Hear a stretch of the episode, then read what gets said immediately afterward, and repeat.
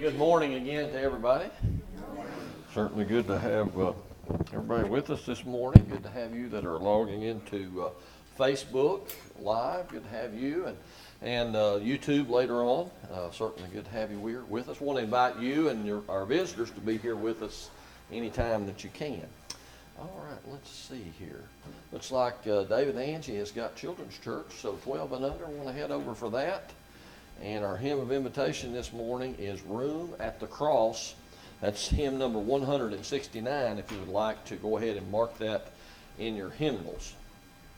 So uh, certainly encourage you to do that. All right, it's certainly good to be here. Uh, always a privilege for me to share God's Word with you, and, and uh, certainly happy to be here. It's uh, one week post resurrection. We, we think about that, and it uh, doesn't seem like it's been a week in a lot of ways, and in some ways it seems longer uh, than a week. And I've certainly enjoyed and hope that you have these uh, past few days we've had absolutely beautiful. Uh, the resurrection, like Christmas, anticipation builds up, builds up, builds up to the day, and then we, we go through the celebration and then afterwards it's we just kind of fall off and we don't think much about it. But there's a lot that has went on this first week after jesus was resurrected. And this morning i want us to think about and maybe you've never considered his disciples during this first week. Put any thought ever about this group of men that uh, had been through so much together, beginning from the, the beginning of Jesus' ministry when he called them, uh, all throughout the ministry, the things that they saw, the things that they witnessed, the things that they took place in, part of, and then the events of uh, the last Passover that Jesus uh, was with at them. This group of men, though they were kind of an odd bunch, went through a lot of things together. And these men, we have to remember, Jesus brought together to change the world. And that's exactly what they did. They had very little in common. I mean, a few of them, uh, I guess four of them were fishermen, so they had that in common. And there was a couple sets of brothers, and, and they had that obviously in common. But as far as that goes, this was a pretty diverse group of men. Yet I want us to understand that Jesus chose these men. This morning I want to look at these brothers in Christ, is what these these relationships ended up evolving to. And I want to see that we ourselves have something very much in common with this group of men as well.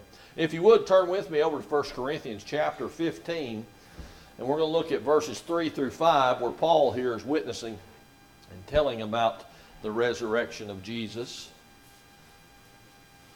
In verse 3, he says, For I delivered unto you first of all that which I also received, how that Christ died for our sins according to the Scriptures, and that he was buried, and that he rose again the third day according to the Scriptures, and that he was seen of Cephas or Peter, then of the twelve. And these twelve is who I want to talk about this morning, who I want us to look at this morning. And I'm not trying to take the focus away from Christ, but I want us to see that in the same way what Jesus had planned for these 12, he also has planned for us. And I'd like for us to think about that as we go through this morning's study. They were all witnesses of Jesus' ministry. They all benefited equally from his teachings. But each one of their lives was changed dramatically when they chose to follow Jesus. I want to look a little closer. We'll begin by looking at the fact that Jesus called these men. Turn with me over to Matthew 14, and we'll see this where he, uh, Matthew 14, or 4 rather, I'm sorry, Matthew 4, 18 through 22. And this is where Jesus calls the four fishermen and Jesus, Matthew writes, walking by the Sea of Galilee, saw two brethren, Simon called Peter, and Andrew his brother, casting a net into the sea, for they were fishers. And he saith unto them, Follow me, and I will make you fishers of men. And straightway, and they straightway left their nets and followed him. And going on from thence, he saw other two brethren, James, the son of Zebedee, and John, his brother, in a ship with Zebedee, their father, mending their nets, and he called them. And they immediately left the ship and their father and followed him. Now, the scriptures doesn't tell us what Jesus was looking for when he began to choose these or pick these men or call these men. One thing we know for sure that he was not looking for a fan. He was looking for a follower. And I'm afraid that what we've witnessed over the past decades in our church as a whole is that we have a lot of people that are fans of Jesus, but not necessarily followers of Jesus. They want to they claim they're a Christian. They want to come to church and, and have all the benefits of, of Jesus. They want to have the benefits of, of saying they're a Christian, but they stay just far enough away from Jesus and a relationship with Him that they're not committed to anything to Him. But that's not what we see with these men. As you notice, it's talked about uh, there in verse uh, 21 James and John. And their dad was fishing. And they were there mending their nets for the next day's work. And Jesus called these men, and they left their job, and they left their dad, and they left the work that they were presently doing to follow Jesus. So I want us to understand the first thing that we have in common with this these brothers in Christ is the fact that Jesus called them, and Jesus calls us in the same manner. So many times people will put off, oh, I need to finish mending my net before I can follow Jesus. But that's not the, not the example that was set by the disciples. And it shouldn't be the example that we set ourselves for others to follow. We should not, if, if Jesus calls you, you should never say, I need to mend my net first. I need to make sure dad's got some help for tomorrow's work. When Jesus calls, we should respond just as they did immediately. Immediately to the call, because we are called in the same way. Now, Jesus knew these men. Something else that we need to understand. And I'll give you some examples. Over in the Gospel of John, chapter 1, we see that he calls Peter, 1 verse 40 uh, 1 and 42, he first findeth his own brother, and talking about Andrew here, his own brother Simon, and saith unto him, We have found the Messiah, which is being interpreted the Christ. And he brought him to Jesus. And when Jesus beheld him, he said, Thou art Simon, the son of Jonah, thou shalt be called Cephas, which is interpreted a stone, or Peter the rock. Jesus knew Peter. He knew his character. And just as soon as he met him, he gave him a new name, a new identity to associate himself with. Because Jesus knew what the, the future, Jesus knew what the next three years would hold, but Peter didn't have a clue what was going to happen. We can also see uh, there in John, just over in uh, verses 46 and 47, as they talk about Nathaniel. And Nathanael said, as he was being told, Philip came to him. and says, And Nathanael said unto him, Come, can there be any good thing come out of Nazareth? And Philip saith unto him, Come and see. And Jesus saw Nathanael coming to him and saith, Behold, an Israelite indeed, in whom is no guile or no deceit, maybe some of your translations will say. Nathanael just spoke what he what was on his heart and on his mind. When they said, you know, Nazarene, uh, Messiah, can there be anything good come out of Nazareth? Come and see. Well, he was open minded enough that he went, but he was a doubt. He doubted, but he was still honest in what he said. Jesus knew this man. And then we know, of course, Judas. If you turn over to John chapter 6, verses 70 and 71, we know what, what Jesus said about Judas. Jesus answered them, Have I not chosen you twelve, and one of you is a devil. He spake of Judas Iscariot, the son of Simon, for he it, he it was that should betray him, being one of the twelve. Jesus knew. Jesus knew what Judas was going to do when he chose Judas. But yet he chose him. And that's what we have to understand.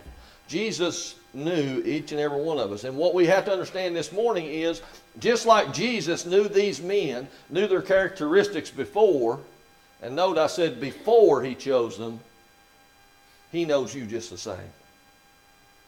He knows you just the same. He knows your strong points, he knows your weaknesses. He knows the good and he knows the bad. But you know what? He still chooses you. He still calls you to come and be a follower.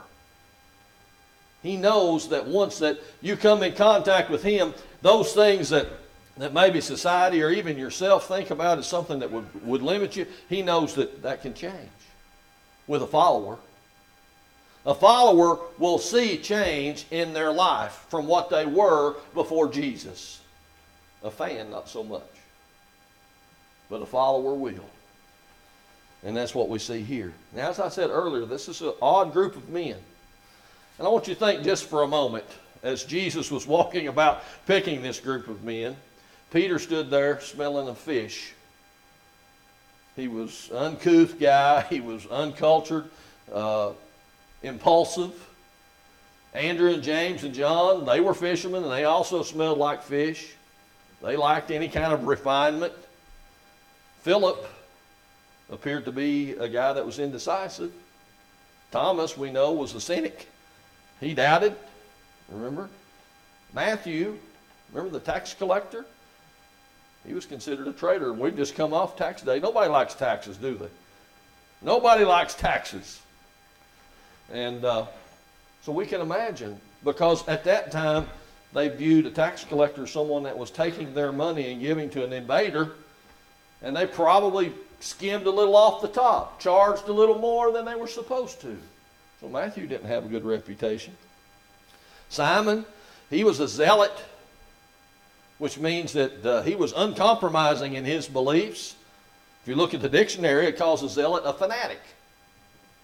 And this was what was described as Simon. This was in his name.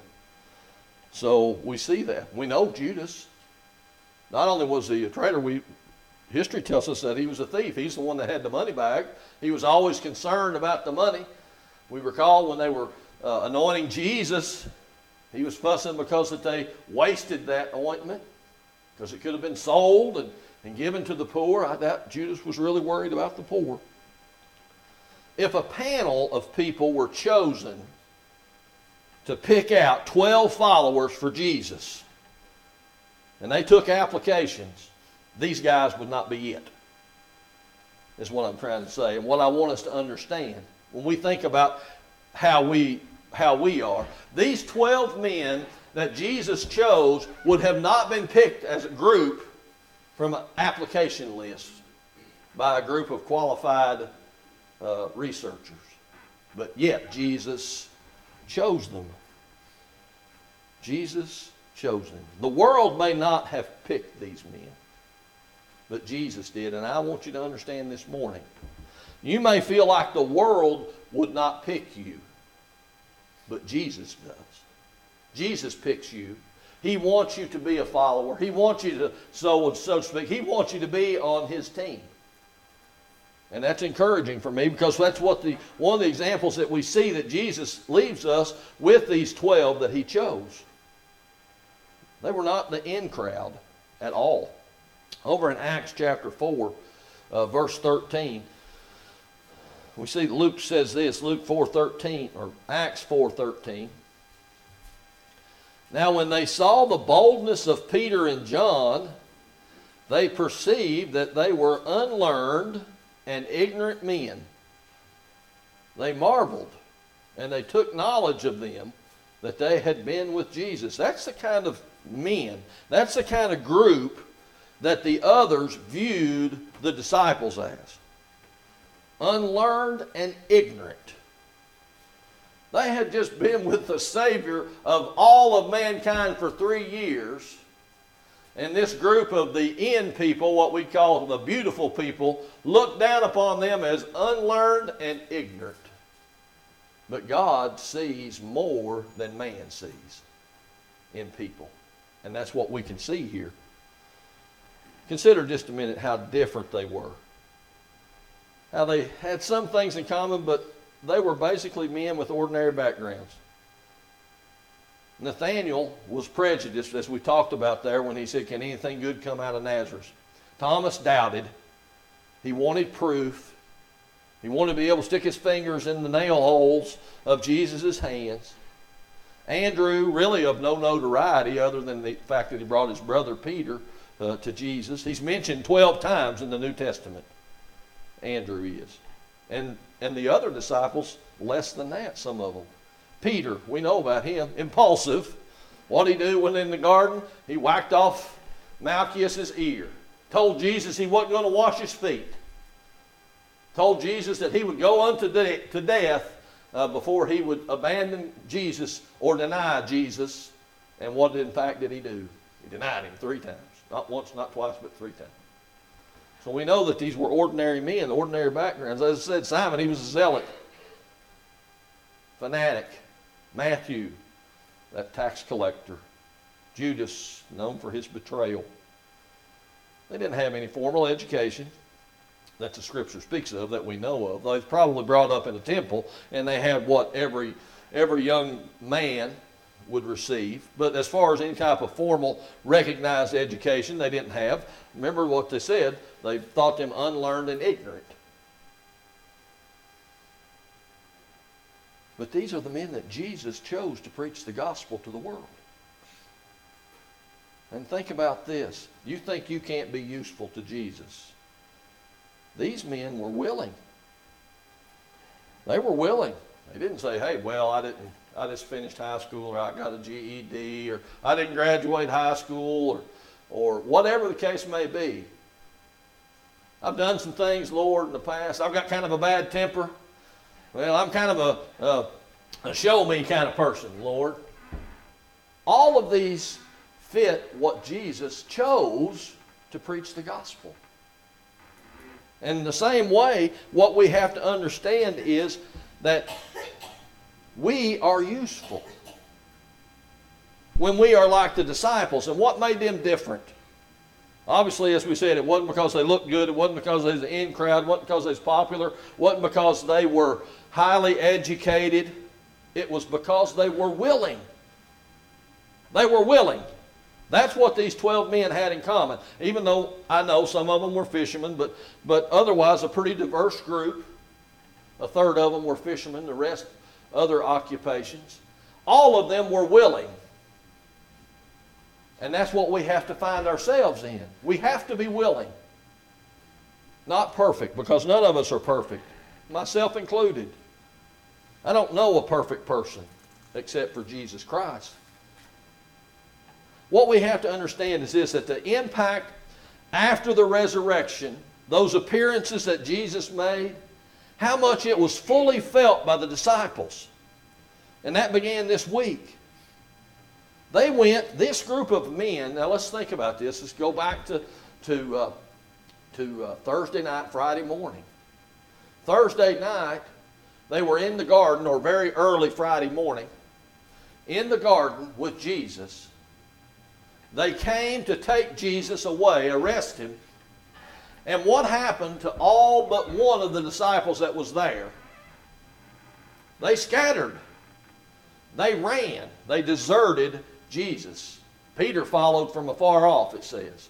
So he doesn't technically qualify as a deserter, but he was being very cautious leading up to the time that, that he denied Christ. And then what happened with these deserters of the cross, so to speak? They became defenders of the cross the first 12 people to become defenders or pro- proclaimers of Jesus Christ as Lord and Savior. And that, that is because of the encounters that they had. And they began to think. The scriptures tells us that they didn't understand at that time, but they understood later after the resurrection. Then it began to put it all together, and they began to understand, see, and realize who they had been with all this time. And all of his teachings begin to come into focus for them. And that's what we see here.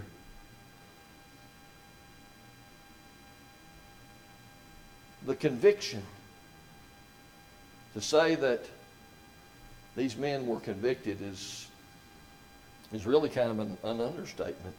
And that's our next point. The apostles were convicted men because of those that experience after the resurrection. Went from deserters of the cross to defenders of the cross. Abraham Lincoln said this once I have been driven many times to my knees by the overwhelming conviction that I had nowhere else to go. My own wisdom and all of and that of all about me seemed insufficient for the day. Now we think about that.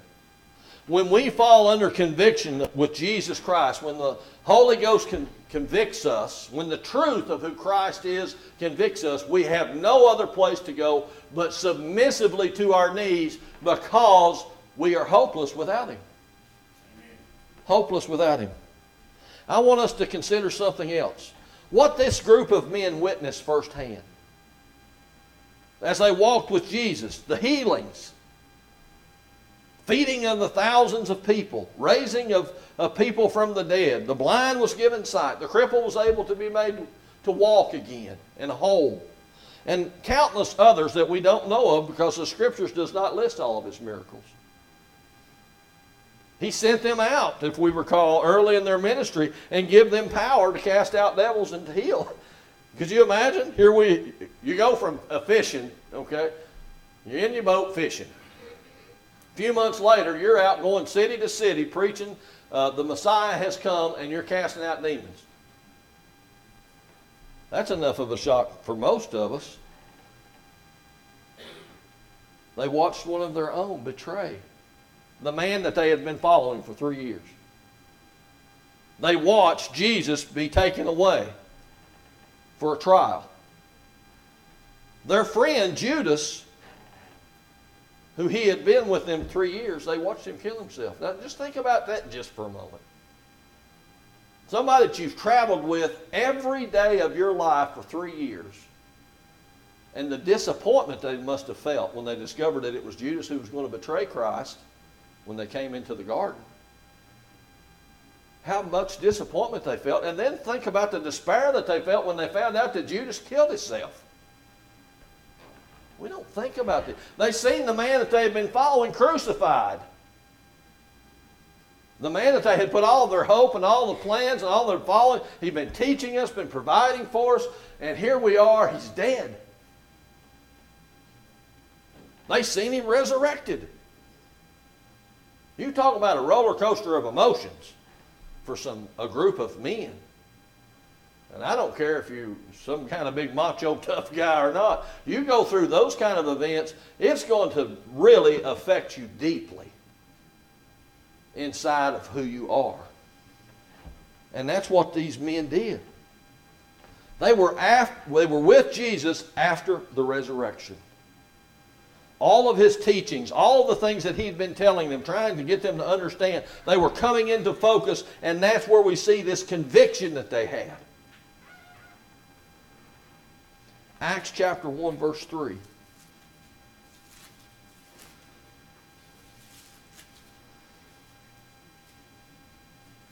Talking about being with him after the resurrection, to whom also he showed himself alive after his passion by many infallible proofs, being seen of them 40 days and speaking of the things pertaining to the kingdom of God. So he continued to teach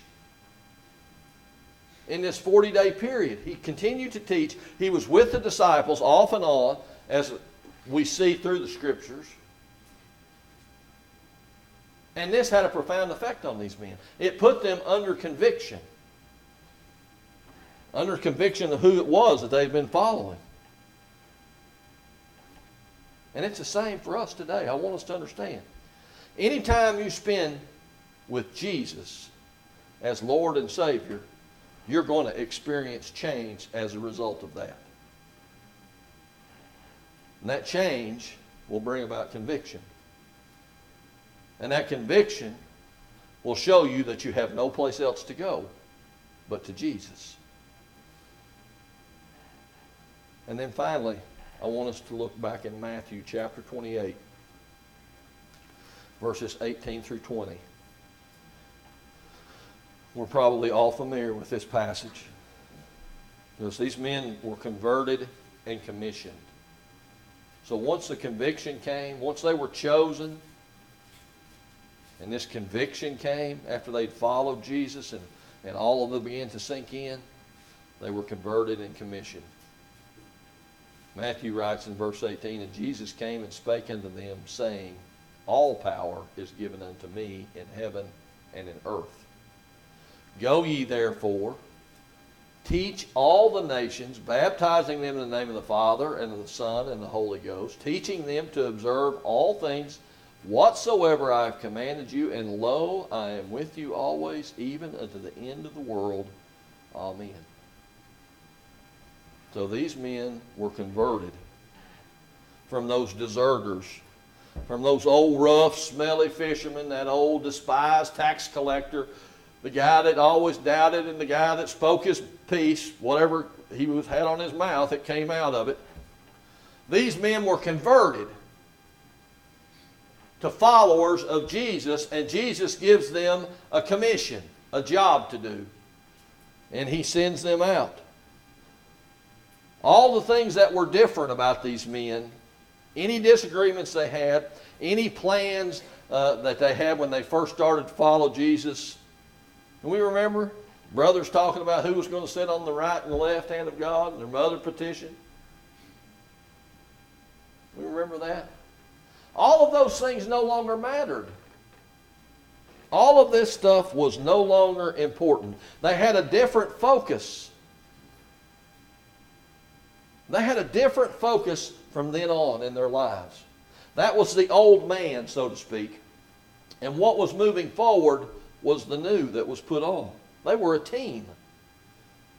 They had been changed and they all understood the assignment. Every one of them understood the assignment. People come, people for these group of men came to matter more than themselves. Now I wonder where they got that from. You ever think about that? Helping people to feel welcome.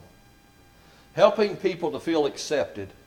Helping people to understand that they had value, even though the world says they were worthless. Even though the world said that you cannot participate in society because they made the people feel like they had value to the point that it was more important than what was comfortable for them to do because of this commission. It was true of Jesus. He went to people that everyone said, Well, you're, you're eating with sinners, the tax collectors, the harlots. You, you're not supposed to do that. But Jesus made them feel welcome. Jesus made them feel like they had value because they do. They do have value. Everyone has value. And it was true of these 12 men. The same thing that that commission changed these men. Now, here's something else that you may not have considered much. You know it. We know these things, but we don't often think about these things. From what I can find, in the scriptures and all throughout the history, all of these men, with the exception of John, suffered execution. Do you know why? Were they tried for murder? No. Were they tried for rape? Maybe it was treason. Maybe it was they were thieves. Nope. They were executed because they preached the gospel of Christ. They were executed because they preached the gospel of Christ. John ended up dying, as far as we know, on the island of Patmos as a prisoner. So he died, as far as we know, of natural causes. The rest of them suffered horrible deaths crucifixions, being stabbed, cut in half, I think Andrew was. Terrible, terrible deaths. Not, not nothing you would even call natural.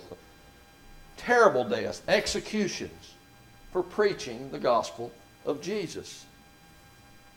And do we realize that we are called to have that same kind of commitment in our relationship with being a follower of Jesus? I want to ask you a question.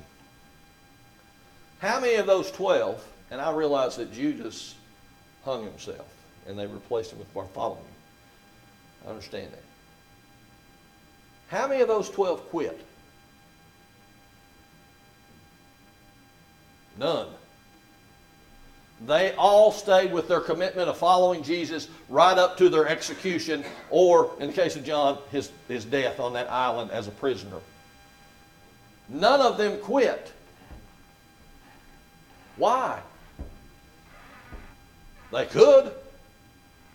Easily. Did you hear what happened to Peter? That ain't happening to me. I'm going back to the boat. I'm going to go back and collect taxes.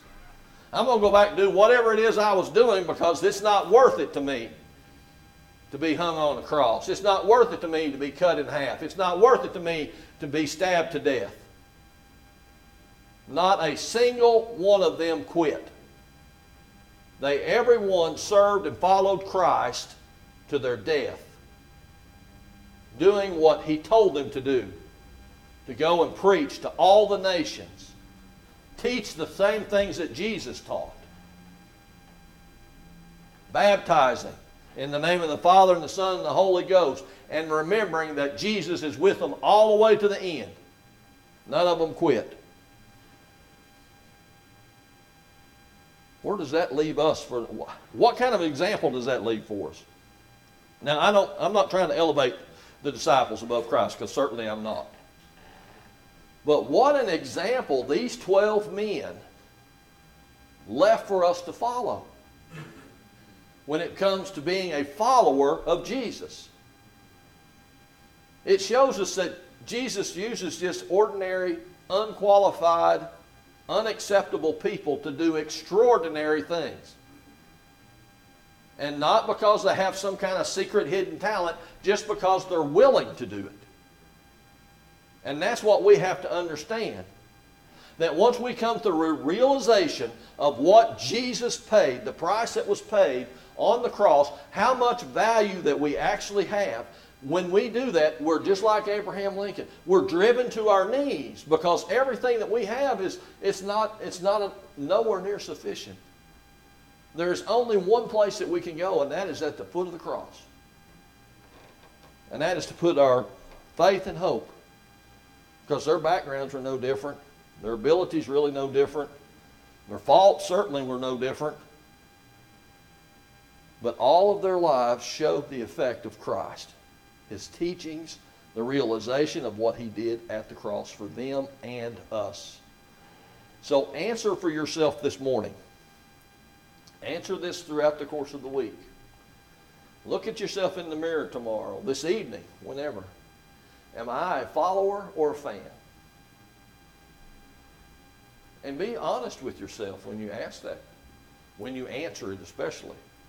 Am I a follower of Jesus or am I just a fan of Jesus? And there's your example to use to check your answers. Now, if you're here this morning and you've never accepted Jesus Christ and you want to become a follower of Jesus, we're going to sing this hymn of invitation Room at the Cross, and that's what we were talking about. Room at the Cross for you, 169. We're going to sing this hymn. Hearing the word and believing it, being willing to confess Jesus Christ as your Savior, repent of your sins, be buried with Him as Jesus commanded to be buried with him in baptism in the name of the Father and Son and the Holy Spirit, that you might receive forgiveness of sins and the gift of the Holy Spirit, and then you walk following faithfully until Christ returns or we're called away. Now, maybe there's some of you out there that realize, you know what? I've been more of a fan than I've been a follower. And I want to encourage you to repent. Because I'm afraid just being a fan of Jesus is a dangerous place to be, folks.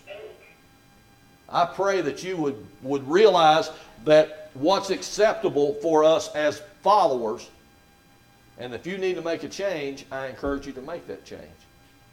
In either case, we're going to sing this hymn of invitation, 169, Room at the Cross, the first and the third verse, and I want to encourage you to come as we stand and sing.